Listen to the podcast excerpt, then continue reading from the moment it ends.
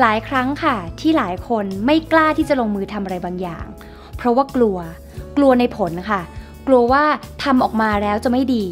ทำออกมาแล้วจะมีคนวิจารณ์แต่ถ้าหากเรามีจิตใจที่ตั้งมั่นที่จะทำสิ่งนั้นแล้วแล้วสิ่งที่จะทำเป็นประโยชน์ต่อตนเองและผู้อื่นมันไม่อยากจะให้ทุกคนได้ลงมือทำกันค่ะเพราะว่าถ้าเราไม่เคยลงมือทำเลยเราจะรู้ได้ยังไงคะว่าความสำเร็จจะมีจริงไหมและเราผิดพลาดตรงไหน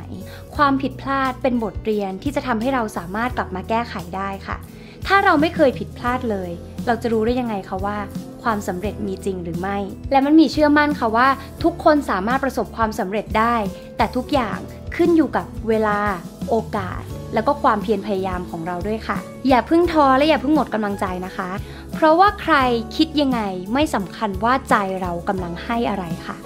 อย่าลืมนะคะว่าเราทุกคนมีคุณค่าในตัวเองหาแสงสว่างในตัวเองให้เจอค่ะแล้วจะพบว่าความสุขที่แท้จริงคืออะไร